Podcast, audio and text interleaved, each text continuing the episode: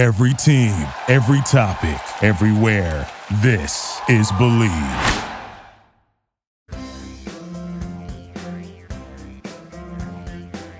Hello, everybody out there. Welcome to yet another coronavirus version of No Script, No Problem here on the Believe Podcast Network, the number one podcast network for professionals. Do you believe? No Script, No Problem is the show that takes you behind the curtain of unscripted television like never before with insight from some of the best in the business of reality television, documentary series, competition shows, social experiment, game shows, and much more. From The Profit to The Masked Singer to Love is Blind to Live PD, if it's unscripted, We'll get into it. I'm your host, Steve Berkowitz. I'm a 15 year veteran producer of unscripted television with shows like Extreme Makeover Home Edition, BattleBots, Outdaughtered, The Rachel Zoe Project, and Pros vs. Joes under my belt. Each week, I talk to the talented people who have made unscripted TV, documentaries, true crime, and game shows not just something you watch or consume, but a cultural phenomenon. Now, if you enjoy No Script, No Problem, please subscribe and rate the show. It's available on Apple Podcasts, Spotify, Google Play, Stitcher, Luminary, and TuneIn. You can also find it on Believe.com and at Believe Podcasts. And you can follow me on Twitter at Steve Berkowitz and Instagram at Steve M. Berkowitz. If you're interested in advertising on the show, please contact Believe at Believe.com. Okay? Let's get started. Today, my guest is a terrific showrunner, producer, and development executive. She's executive produced such shows as Dancing with the Stars, Skating with the Stars, Breaking Point, and Ladies of London, as well as holding development posts at BBC Worldwide and Ryan Seacrest Productions. Currently, she is the executive producer and showrunner on the colossal Fox hit series, The Masked Singer. That is the hottest reality show on television today, folks. Please welcome Izzie Pick Ibarra. Izzie, thank you for being here. Thank you for having me. I'm excited. I, well, I, I guess I shouldn't say being here. I should say joining me remotely. Where are you exactly? Do you know where I am? I'm in Palm Springs. Oh. And I've been so so I about oh, on March the 10th or something like that. We, I was going on vacation, a much needed break after we just finished taping Masked Singer 3, season 3. And uh, I, I was meant to be going to Mexico. And suddenly I thought maybe Mexico's not a great idea. With it, it was all rumbling, rumblings were happening, yes, right? Yes. And so, um, and so instead we we diverted ourselves to Palm Springs and met my sister and her family at the time were meeting us for vacation. And we have not left. We've been here for five weeks. If you have to be you know, hold up somewhere, Palm Springs is not, not, a bad place to be. It's not. It's really not bad, I have to say. I mean, we are. We, there's a lot of children in the house, but um, I've got very creative with my kind of arts and crafts now for the kids, and trying to trying to homeschool. I have sort of utmost respect for anybody who is an educator of any kind because it's really hard. Yes. Yes. Yes, my, I have really a, hard. My, I spoke with my older brother earlier this week, who mm. is uh, he's an orthopedic surgeon who, for the first time, is having to educate his uh, two kids, and he says yes. that uh, being a teacher is harder than being an orthopedic surgeon. So, I mean, I don't, I don't, I believe that on every single level. Like your patience, it tests your patience. It also tests the fact that I really don't know anything about anything. Um, so when we're going through like assignments, I'm like, well, I have no idea what that is. You know, sort of yeah. off and tried what's i mean it's good i guess i'm i'm being educated myself but um yes it's it's it's an interesting time uh yes. you, you just said you know before that you guys were able to finish shooting before yes. the coronavirus came in and put everybody shelter yeah. in place which is great because as i'm sure you've heard like american idol is now having to adjust and they're doing these remote live shows what's the status of Masked singer well, so the master we finished taping um, at the right at the end of February. I think it's February the 29th it was. Um, and so we were and the way that with the schedule was this this season, we were posting and shooting at the same time um, because we had such a fast turnaround. And the, there is an enormous post team on The Masked Singer. It's an incredibly complicated show to edit for many reasons, um, but namely that they there's so many multiple narratives running through the show that will dismantle an episode. So when you go to say the clue narrative that you have in the show, yeah. the clue tracking, um, and you know what what the panel say after one show and the direction that they go down, then then impacts the the next episode obviously greatly. Sure. And if you don't include if you don't include like a clue that seems incredibly meaningless at the time that and a panelist hasn't even sort of noticed it and suddenly eight shows later it becomes the thing that then gets them to the guess Right. and if you don't include it earlier so there, there's a Yeah. very large post team that to craft um, to craft all the narrative the clue narratives that, that run through it so we had to um, we had to start we started posting we started literally the first episode we taped um, and so now we're in a position where we've only got another four four shows left to cut How has the virus affected the post process? Are you guys have you guys adjust, adjusted well, or has it really kind of shaken up the schedule? Um, it's really, I mean, it's shaken up the schedule, but you know, we've got an amazing post team. So there's um, the EP, Rosie Sychek, who oversees post um, with Lindsay Tuggle, um, is absolutely fantastic and super, super organized and buttoned up. And so all of the editors, um, all of the producers, everybody's working remotely, but they are, they have it. They're having kind of like daily Zoom calls, um, constant Zoom calls. Are, we're set up on a Slack channel so we can all communicate that way. Um, so it's really, I mean, the system is slower, obviously, Sure. than being in person Sure. and being in post. But you know, and we've only really we haven't derailed from our schedule, from air, our air schedule. Um, we having to, I think, we're pushing maybe possibly one week with one of the episodes, but really that's it. So, really, you know, they've done an incredible job. It's just meant that they've had less time to spend on those shows. I want to dig into Masked Singer, but I like I always like to kind of start with how you got into unscripted and kind of got to Sure. you know being a, a successful showrunner. My first ever job in TV was for my uncle, who is a fantastic documentary maker and who now runs um, the Smithsonian Network. Uh, guy David Royle is his name, and he um, had a production company back in the. I'm going to age myself hideously now, but back in the back in the 80s um, and 90s and um, he basically called my mother up one day and said i think izzie should come and do an internship with me in new york um, and I was, I was 18 or 19 years old. And so it was 19, it must be 1990, 89 or 90. And um, I was shipped off to New York um, and was living in Harlem, working on 42nd Street by Port Authority on a documentary about the mafia. Wow. Um, it was called Target Mafia for A and E, Okay. and my uncle would happily happily send me off down to the meat markets to go and speak to kind of former mafia, um, you know, prison guards and various people. I fell wildly in love with um, Lucky Luciano, who obviously was dead. Was dead, but but but I don't. My uncle said, "Whatever you do, don't fall in love with any of these gang mobsters." And I was like, within about a week. Oh, something about him. I was just gonna say that sounds straight out of a movie, and then cue you falling in love with with the mobster. Yeah. I know, I know.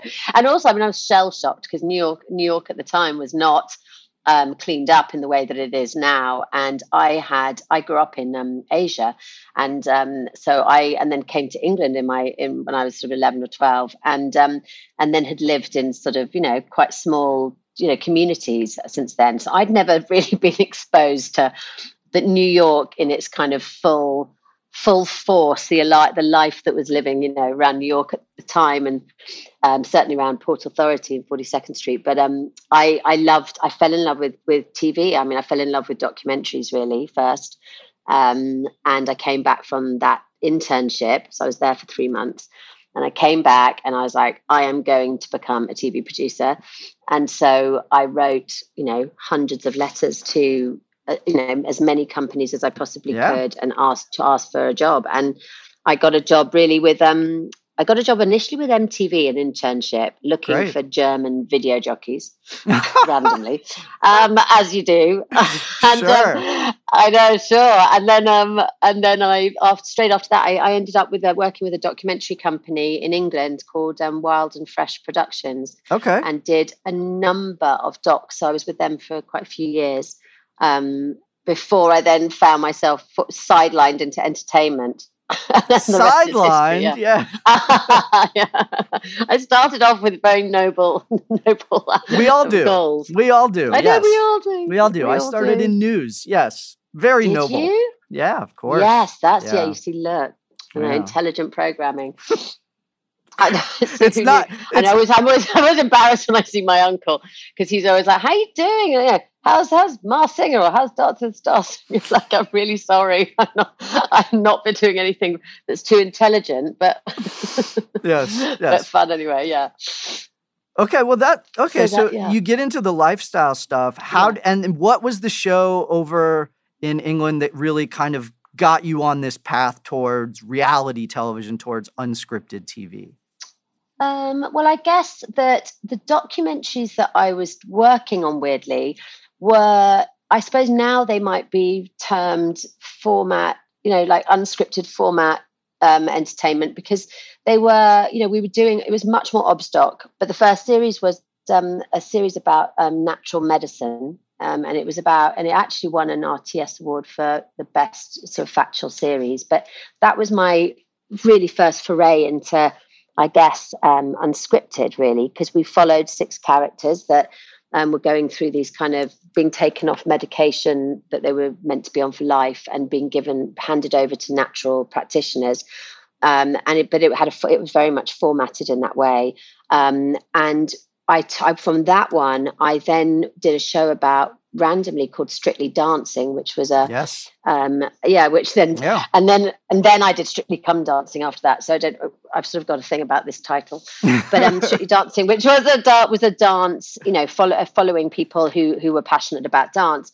But but the real the real entertainment show, I guess the one that really got me on the path I'm I'm now on was um, I was given a, a, a shot at um, at a show called Streetmate. And Streetmate was an iconic cult da- um, dating show in, in the UK.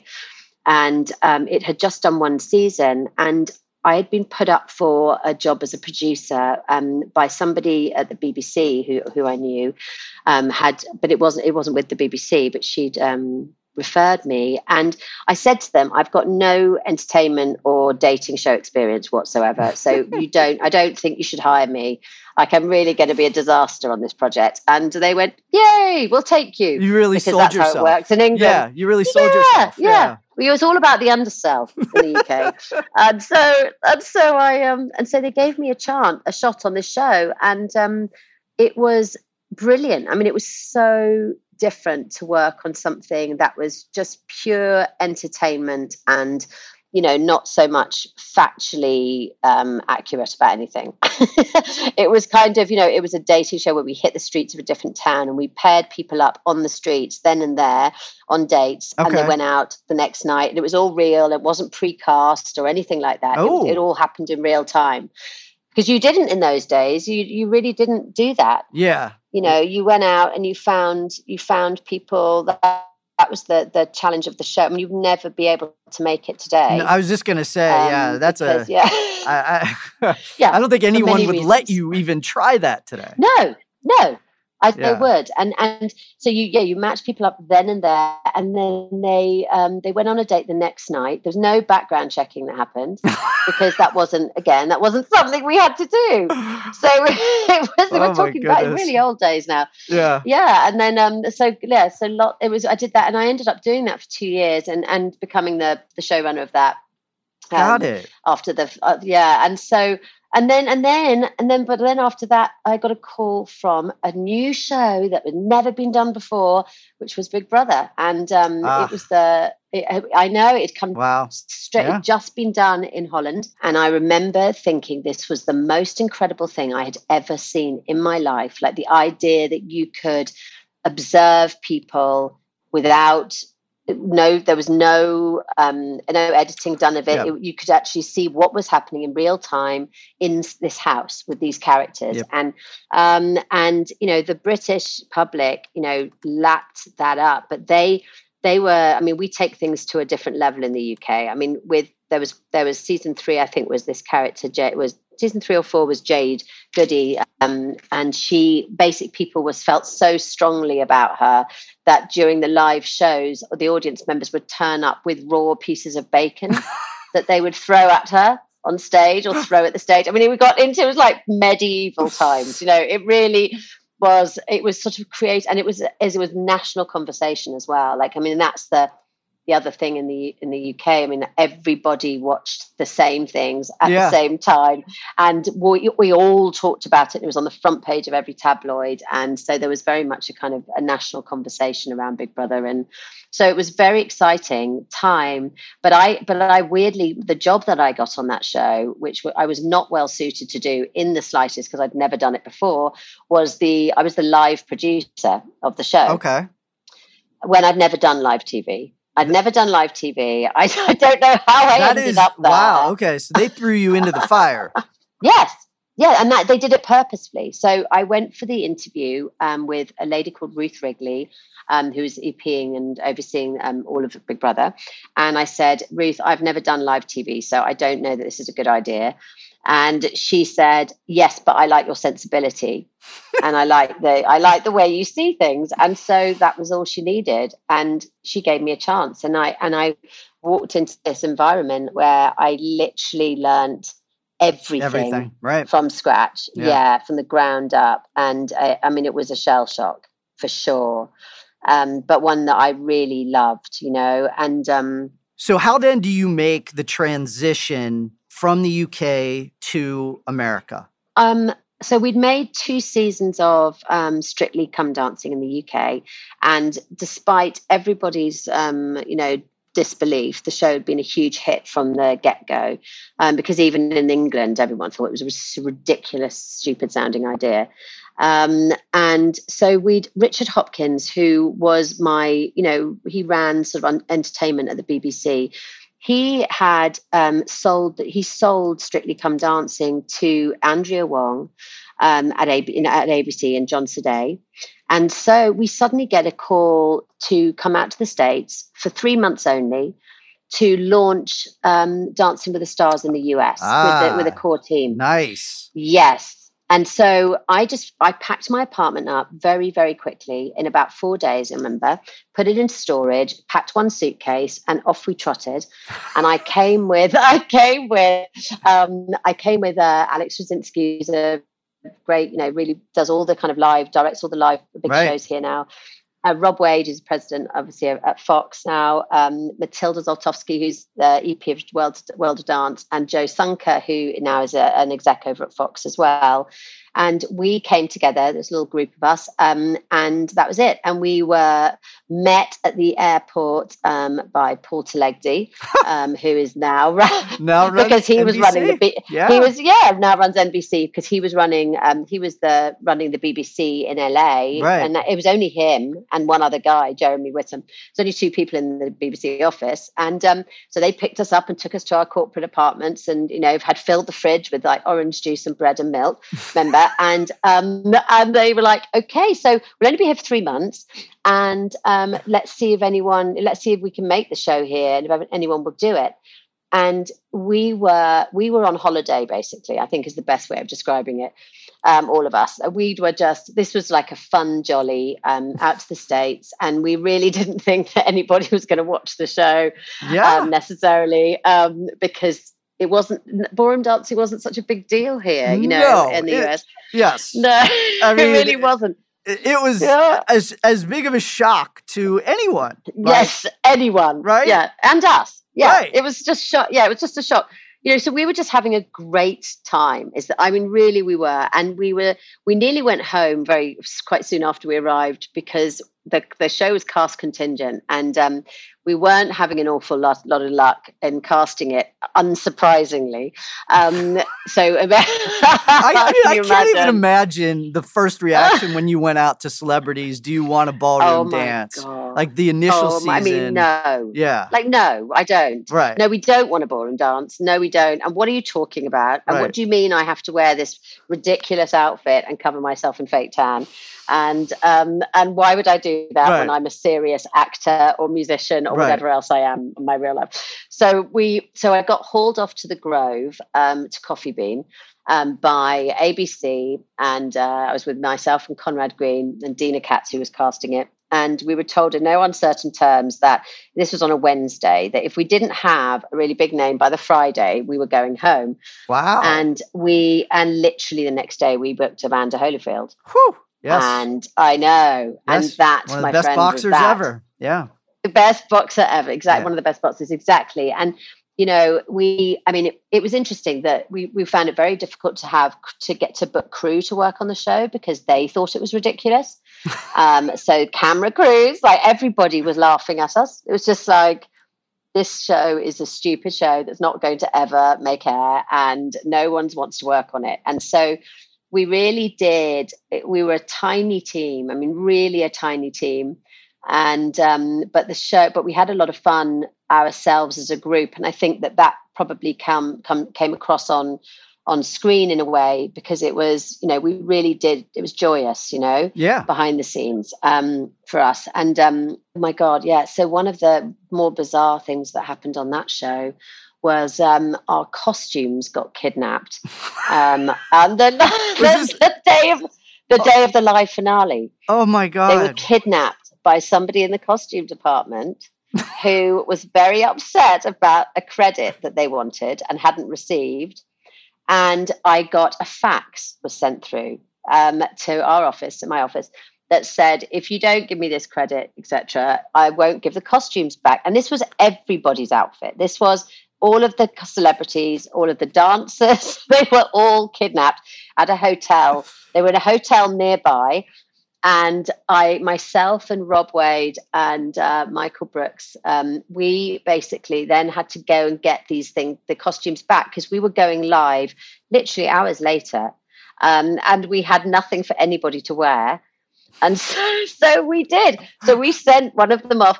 One of them went off in a taxi to this hotel, and basically got, sort of did a sort of you know trade off for the co- to get these to get the costumes back.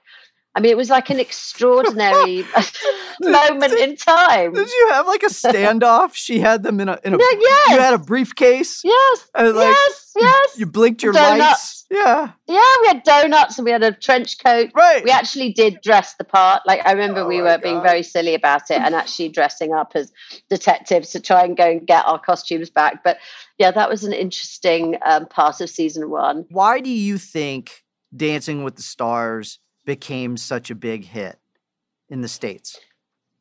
in the states.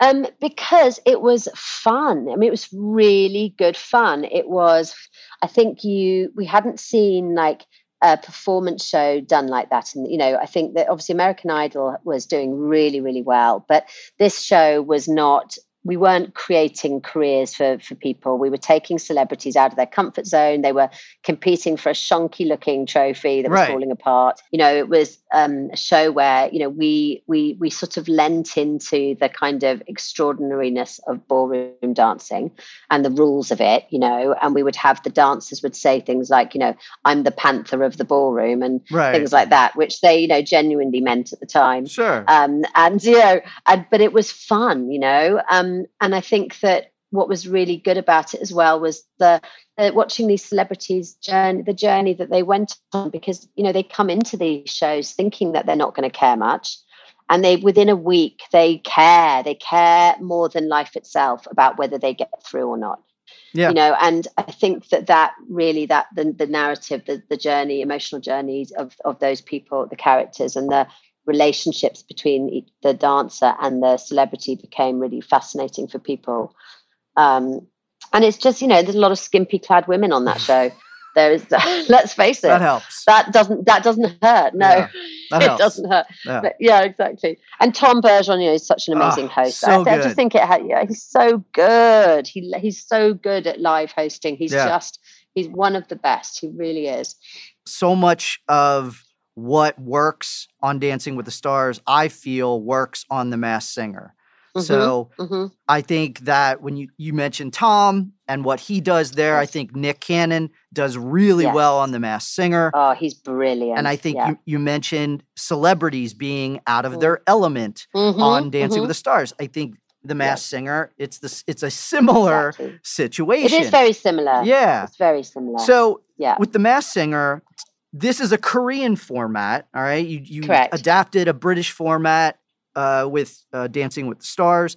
Tell me a Yeah. little bit about how you came on to the Masked Singer and some of the early stages of the development, and you taking that on as the showrunner. Sure. So I, I was brought on really early onto the Masked Singer. So the the so the show had been pitched around town actually many years before and had never sold, but it'd been based on the original Korean format. Um, but what had happened in the in the interim was that the, uh, the Thais had done a ver- in Thailand they'd done a version of the Korean show that was sort of much more westernized in a way. Um, and Craig Plestis with Paradigm um, had got the the rights to to the Masked Singer and, and used the Thai show to cut this uh, to cut a sizzle. And the show had Rob Wade over at Fox was was this must have been in January 2018. Um, and Rob had was you know wanted to to, to develop it and, and see whether we could cast it, uh, but no one else no one had been brought on at that point. It was just Craig. Um, so I got a call from um, Claire O'Donoghue over at Fox, um, who I know well from Ladies of London, amongst other shows. And um, she said, "Listen, I, I've seen this tapes come in, and I really think if anyone wants would want to do this, it would be you because it's very, very strange, Izzie. Um, it's really weird." And I was like, "That's that, yeah." yes, you do love the weird. Yes, I love do it. love the weird. Yeah. I do. I love it. Yeah.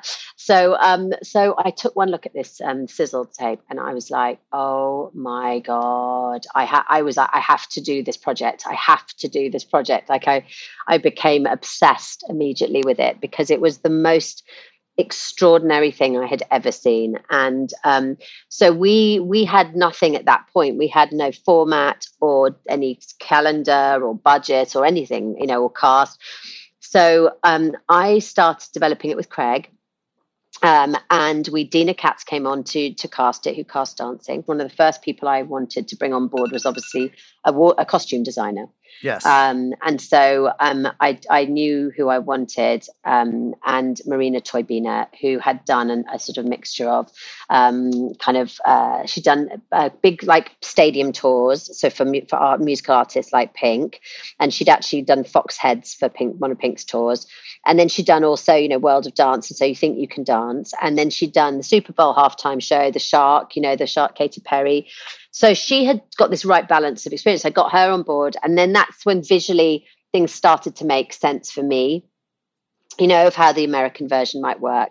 Um, and then Nick Cannon was the only host I wanted because of his fantastic dress sense. And I loved that. And I thought, you can't have a host in a white suit, in a, in a beige suit, rather, standing here in the middle of like someone next to them with a dress as a chicken. Um, Yes. So we need flamboyance at all at all stages. And then and then we we were we it was very hard to cast the show and, and we only had we were only green lit three weeks before we shot the first episode. wow. I had three weeks of pre-production with a team. Um, and then we shot the entire show in 19 days, the entire series. That's. That's pretty incredible. I really. I don't is. really remember it. I no. don't remember. It's such Yeah. a blur. I bet.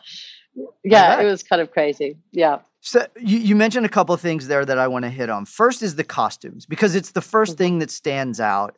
Tell me a little bit about the the elaborate costumes, the people that make them, what goes into the creative. so we came up with a list of like 30 or 40 different types of costumes that we thought would be you know have some relevance to american culture because a lot of the the thai and korean costumes were understandably so rooted in asian culture so you know there was a one Sure. giant pork bun for example on one of the thai shows you know and there was you know it was very very different to how you might imagine the show here Yes. and so we came up with a list of um, different kinds of costume characters that we thought would be great. And then we, with with Fox approved, you know, a certain number of those. And then we worked then with Marina, um, our costume designer, to sketch out. Um, I think we sketched out about twenty five different um, costumes. Um, and those sketches then, you know, were approved by the network. And then from then on was what we would do is you know the costumes are they're all handmade. They're all couture handmade with incredible. We have incredible mask builders, and so we would then once we book a celebrity, um, what we would do is we would present a number of the sketches to that to each person and we would kind of pick uh, of like pick five or six per person that we think would suit them or have some relevance for them um, from a story perspective, okay. um, or we just thought aesthetically they might like. and they, we then get in a room with them, show them those sketches, and then every single time, without fail, somebody will look at a sketch, will just take one look at a sketch and go, "It has to be that one." It has to be that one, and this is why. And there's always a personal story attached to it that we have no idea about. It's it's incredible. So yeah. it's like I remember, you know, Ricki Lake, you know, she took one look at the raven costume and was like, that's my spirit animal. I was like, what? that doesn't surprise me. you know, yes. No, it doesn't, does it? Yeah. Um, and you know, and it, and it had such symbolic meaning for her because you know there was also the, a raven, you know, symbolized um, death and, and her, her husband had recently passed and ah. there was you know so there was a really there was a personal connection um, Tori Spelling, you know, for the unicorn, she had, or she uses unicorns to help her kids, you know, just with dealing with bullying at school and to believe in yourself. And it had incredible meaning for her. So we designed that one for her specifically because she asked to be a unicorn. Um, you know, there was like, there's, there's a reason behind every single one yeah. of them. And yeah. um, so, um, so once they said they'll identify the, the one they want to be, and that from that point onwards, the minute they're booked on the show, we don't call them by their name ever again. Right. We never ever call anybody by their real name. We call them by their costume name. They become the character. and I and I am honestly genuinely shocked at every unmasking myself in the booth despite knowing who they are. Of course, I I I've I've never seen them without their mask off. So do you forget so, who they are? Is no, that... you just don't see them ever. You never see their face because they're masked when they come onto the lot. We have offstage masks and onstage masks, and then their all their representation are masked as well. So anybody that accompanies them to our lot is masked. So you don't see anybody's faces really ever. Um, and so it's so the, so for the first time you'll see you know when robot lil wayne you know was unmasked on season three and i yes. hadn't seen him his i hadn't seen his face right you know, in a costume before right? Because it's, it's always covered. So you get it's very odd because they for the team for the production team they become they are just they'll unicorn or it's robot or it's you know so we don't we don't think of them as anything else but that you know and they become the and they they they also themselves become the characters. You know they they connect with their costume in a way that i've never seen on a show like this before. They become their cat they become the costume character. Um it's really but it's bizarre. I mean they have to. For for it to they work to. right? Yes you've got to you know and we help them with things you know like we so, for example, you know, a lot of a lot of the time on season one, Robin Thicke would guess who somebody was based on their but their their gestures, the hand gestures they made, because they were gestures that they were familiar to him. So he guessed Ricki Lake because she always puts her hand on her chest on her show oh my kid is screaming. Um, and sorry. Um, she always puts her hand on her on her chest right? And donny osmond peacock he always he does a sort of prayer thing you know when uh, on his when he performs right. okay. little gestures right? That that that robin you know robin's really good at spotting those. And so you know we work with the with the each of the celebrities to cover up their natural gestures um, and give them other other gestures that will be more in line with their costume character, but that also would then mask who they really were. How important is kind of teeing up with the judges, the guessing to make it a fun play along element with the audience, whether it's the audience, the studio audience, or the audience at home? Because it seems like that really helps the the fun of it. It helps yeah. the tension. Yes, absolutely. I mean, the, so the, so so so you know, like the very few people, the panel do not know the identities of of the the singers at all, and neither do most of the production teams. So the director alex Rudzinski, doesn't know who they are. Neither does our studio crew and neither do the right no that anybody the only people that know the identities are there's 20 about 20 25 of us and there's a list that i send out um, to everybody on the team to the talent the managers agents and to the network of these are the only people that know who who's taking part in this that person is taking part. And so it means that you know everybody is genuinely playing a guessing game. Yeah. You know they really really are. And so we have and the clues are incredibly difficult to craft. They are so complicated right. because you you are trying to you don't want to make it so hard that people really can't play along at home. That was important to us and the network that it was easy enough that you you could you could get some right you know? Um, so that it was a game it was something that had play along for it you know at right. home. But at the same time there's an, a rabid group of clue hunters um, on reddit and on various other platforms who are, who yeah. you need to give them some stuff right so you need to give them enough of the kind of obscure difficult to figure out clues that only certain people will will get so it's a sort of balance you're you're you're catering to two very different types of audience i guess the people that really don't know who anyone is, like my mum, um, you know, and right. who's genuinely going, so yeah, right. well, anyone gets some mask, um, and you're, and the, and then the rabid clue hunters, and so we have to. Well, the way that we create our clues is we we try and now certainly by season three, I think we got much better at it of having everything could have multiple meanings or interpretations to them. So, you know, if there was um, um, a clue. You know, it's all, everything is factually accurate and correct to the, to the celebrity, but it could it also could be true of five other people. Sure. Sure, that's smart. Right. Yeah, so that's the yeah, yeah, So we're trying always to do that. And the show, the show at its heart is a guessing game. It's a guessing game and it's a singing show or a performance show. But you know, if you don't have enough people, if you don't cast the show well enough that you are going to have either, you know, really big names under there. They've all got to be household names because you can't have someone take their mask off and people go, oh, who? you know, yes. yeah. So you need to be household names, and but they, but you also you need to you need people that who's that they, they don't do this as a normal career so that then you so that they're guessing then the guessing narrative can can be extended out you know as long as as long as possible for everyone at home as well um because you know we did a lot of shows season three with 19 episodes you yeah. know and so these these singers were performing a nine rounds you know across the season and you know you've got to be able to keep a guessing narrative going for, for certain people for nine rounds yeah. you know nine shows and that's a lot um, you know, to be able to eke out and not get to the person immediately.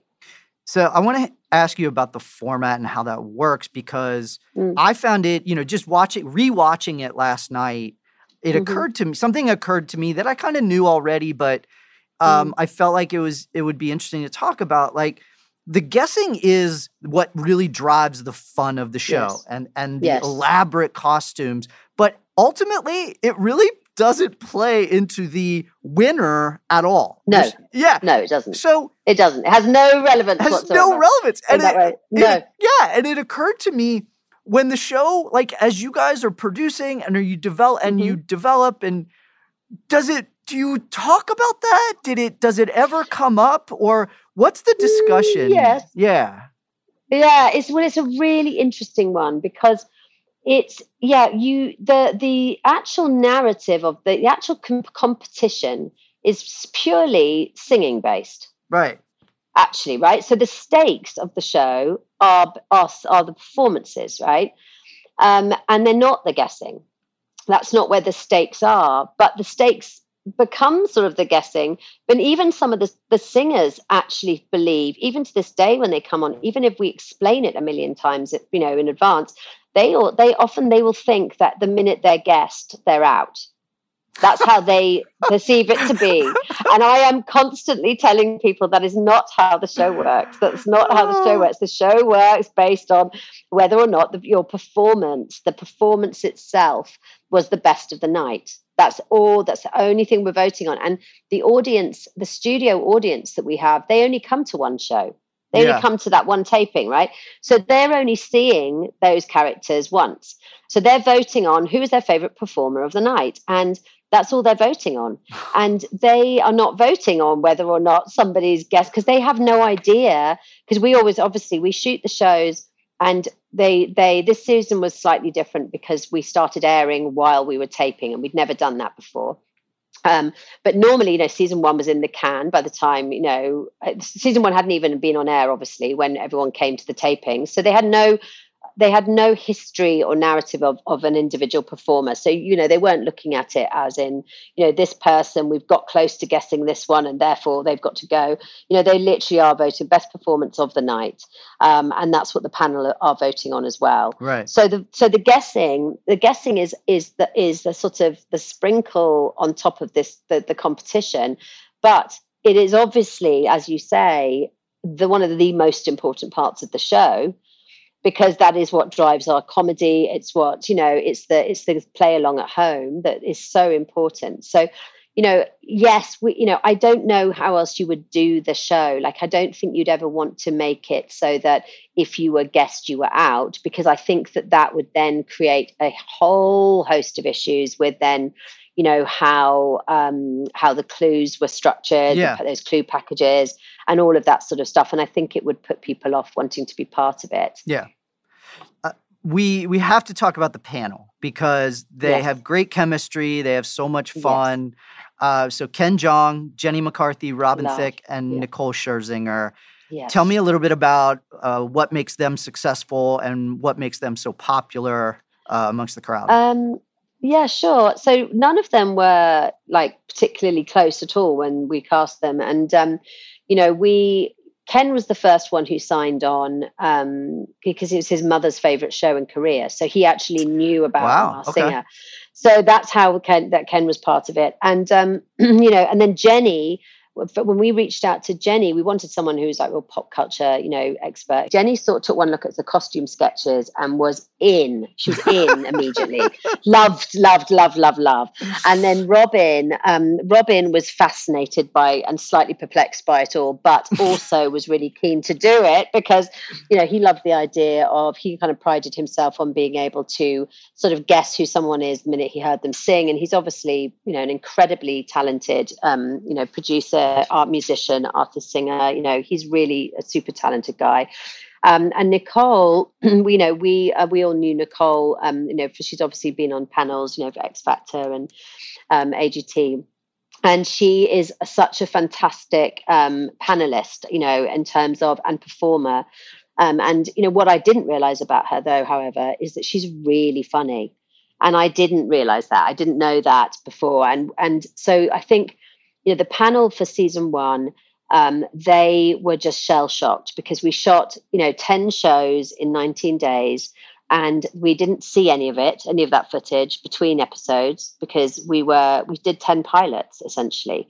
So none of them saw how they were coming across or what the show how the show was coming across. We just we did two shows a day um, you know and we we we really did do 10 pilots and we didn't know what we were doing really um I, I mean honestly like Yeah. I, I i remember i mean i I remember on the first episode that we taped you know we were going to let the singers talk a lot on stage and you know peacock donny osmond started a story about something and i remember i was in the booth and i was like stop everyone stop. You know you're convinced that everybody will be it because you know who they are. So Oh, you yeah. are convinced that any single thing they say or do will give them away. And so we were just in this state of ap- apoplectic sort of to meltdown at any given moment. The panel also didn't really know what how to approach the show i guess because none of us did. We hadn't done it before. Um, but they really they became and they are now they're a family you know? That's what's really works with all of them. They each have their different skill sets you know? Um, you know we know that jenny is a rabid clue hunter and that we have to really be on our guard on guard with her because she know she's interviewed everybody there is um, on her sh- on her radio show. And so she knows weird facts about people that you or I would never know. And and because we can't tell the panel in advance who the singers are right. obviously we then don't really know who is connected like how they might be connected other than taking the celebrity at their word right so I'll say to anyone we book, what is your relationship with any of the panelists? Do any of them know you? Have you ever had any contact with them? You know, might they guess you based on anything? You know, and so yeah. we do everything in our power to to work against that. Um, but they are, I think, um, Nicole and Robin. You know, they bring your sort of music expertise and they can have conversations about people's tone and pitch and things that that Jenny and Ken don't lean into quite so much. Ken is obviously our fantastic loose cannon that I love sure, with all my heart. Sure. He's the um, com- I mean, he, also, really is funny. He's so he's comedy. He's yeah. so funny. Like he laugh out loud funny. And he, um, I mean, the amount of footage that we don't uh, that doesn't end up airing that is so funny, and I it makes me so sad that we can't fit it into the shows. But um, he really, what's great about Ken is that even though you might think he's making sort of random stupid guesses a lot of the time he's not. He actually tells a story with his guessing. Like he go takes there's a logic to it right? Yeah. That i think is so great. And he really breaks up the the panel you know their dynamic. Um, you know, I, I, I made it I made it from the get go on on Masked Singer that I didn't want a panel who was critiquing people. Um, I was very purposely did not want that. We yeah. didn't. It was not that show, and we wanted the a warmth, the warmth and support of like a late night panel show. That was the vibe that we we really specifically went for. Um, and so, you know, and I think that that's worked really, really well, certainly with that group and and that makes sense, and you definitely feel that. Um, I have to, yeah. I definitely w- uh, have to talk about the ratings because the season one finale got 11.4 yeah. million total viewers with yeah. a 3.6 rating. Your Super Bowl episode, the hmm, episode mm, that aired right after the Super Bowl, 23.7 million viewers. Yes. So, yes, that was amazing. You know, you guys are defying kind of the trend that whether it's cable or network television can't succeed in 2020 um, what what is that why do you mm. think that is and how does that make you feel as a producer oh well I, um, I mean it i think it's because it the show is so refreshingly different i think you know like i i don't know about you but i was bored beyond all recognition with that you know we we brought these like these big performance shows and competition shows over in 2003 and 2004 you know and we hadn't changed the language or vernacular of any of these shows since then you know and it was it was that thing where i mean i remember going in to see fox and i was like I don't want to hear another agonizing tension bed where, you know, somebody tells me that somebody is going to, their life will be over if they don't do a cha cha well or if they yeah. don't sing this song well. Yeah. I was like, we're, you know, and I don't want to hear another snarky judge telling somebody that they're not good or, you know, putting people down. I, I don't, I don't, I've never made a show that, that puts people down. And I, I pride myself on that. I'm all about trying to you know embrace and celebrate everybody for all their differences weirdnesses and and for making the effort and to, for being there and i think you know I, I felt really very strongly that you know you can't have comedy and fun in a show that has such high stakes it, those two things don't go well together you know? It's yeah. like if you are if people are performing for their life if they are you know their dreams will be crushed if this doesn't happen. That's not a, a, space that really where where having a real laugh and you know being irreverent and loose really fits. Um, and so i think that there was a, that was refreshing for people i think you know? It was just you know we were just having a bit of a laugh. The packages the way we shoot our packages are so different from any other show. You know we wanted to make them these really bizarro kind of films you know that yes. are little films that you know the, that really that are all clue based there's no it's not it's not a you know it's no sit down interviews or any of that stuff. We just threw all of that out the window um, and just i just i really felt like i wanted to just lean into the crazy and the get and lean into the guessing game and i think that that that was the thing really that was that was so different about it was that you could sit at home and shout with your family at the TV about who you thought somebody was. And it wasn't, you know, you weren't just sitting judging a singing competition, you yeah. know. So I think that's partly what, you know, make it made the show successful. And know? you've had such an eclectic set of celebrities over the course of these three seasons. Yes. You know, your mm. two your two winners, season one, T Pain, and then mm. season two, Wayne Brady. But you've had yes. Bella Thorne, Patti yes. LaBelle, Lil Wayne. Terry Bradshaw. Yeah, Sarah know? Palin. Yeah. Sa- yeah. okay, Sarah Palin and yeah. Rob Gronkowski. You know, I know, right? I know. Chaka We've Khan. had a really, yeah. I know, like, I know. I mean, I know it's amazing, isn't it? It's like it's such a great eclectic mix of people, and they're all doing it for different reasons. You know, that's the thing. Like, they're not doing it because they need to get famous, because they obviously are famous. They yeah. are doing it like some some of them are doing like Lil Wayne did it for his kids because he wanted to shock, surprise his kids. That's nice. So did Seal last season as well. Like, he didn't tell his children it's their favorite show and uh, so when they so they all watched when he we we asked him actually to to film um you know the to film his kids watching the reveal when when it was revealed to be him you know? Yeah. Uh, just at home so we could see because it's just like it's really you know it, they a lot of people do it for that reason which is great um, you know, and then and then someone like Sarah, you know, Sarah Palin, just you know, she's going through, she was going through some stuff at home, and she really just wanted to go and have fun, you know, just really do something that's a bit of fun. And a lot of them do it because they want to see if they're going to get guest. you know, there's a partly that going on yeah. too. They get they get annoyed when they're not guest, and they get annoyed when they are guest. Right, right, right. Yeah, yeah, I can see that. you know, yeah, yeah, you can see that. But yeah, so the, and then there's the people that really just have really amazing voices that you just wouldn't know have amazing voices that want to show people that they do, or they want to break out of the genre that they're known for because they feel they've been pigeonholed. You know, that's also there's many reasons why why people take part, which is great for us. Awesome. Okay. Cool. Yeah. Well, Izzie, thank you so much for being my guest. Thank you. Thank you for having me. It was awesome. I'm very honored. it was awesome. it was yes, awesome. awesome. Yeah. I am. I'm very, very honored. Oh, okay. And, and um, we didn't and we didn't get interrupted by too many children, so we did well. Uh, yes, and and thank, please thank them. I will. I, by the way, that's who we need to thank. Yes, I will thank them on your behalf. All right, cool. All right, and everybody right. should definitely watch The Masked Singer um, on, on Wednesday. Wednesday night. Yeah. Yes, right. Wednesday nights on Fox. All right, cool. Thank you so much, Steve. Thank you. And that is going to do it for another episode of No Script, No Problem. If you enjoy the show, please subscribe and rate it. It's available on Apple Podcasts, Spotify, Google Play, Stitcher, Luminary, and TuneIn. You can also find it at Bleav.com and at Bleav Podcasts. And you can follow me on Twitter at Steve Berkowitz and Instagram at Steve M. Berkowitz.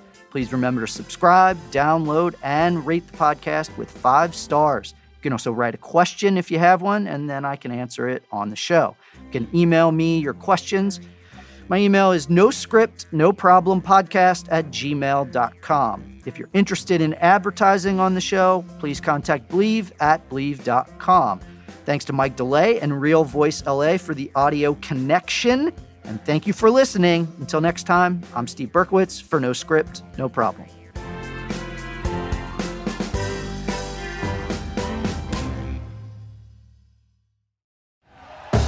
Thank you for listening to Bleav. You can show support to your host by subscribing to the show and giving us a five star rating on your preferred platform. Check us out at Bleav.com and search for B L E A V on YouTube.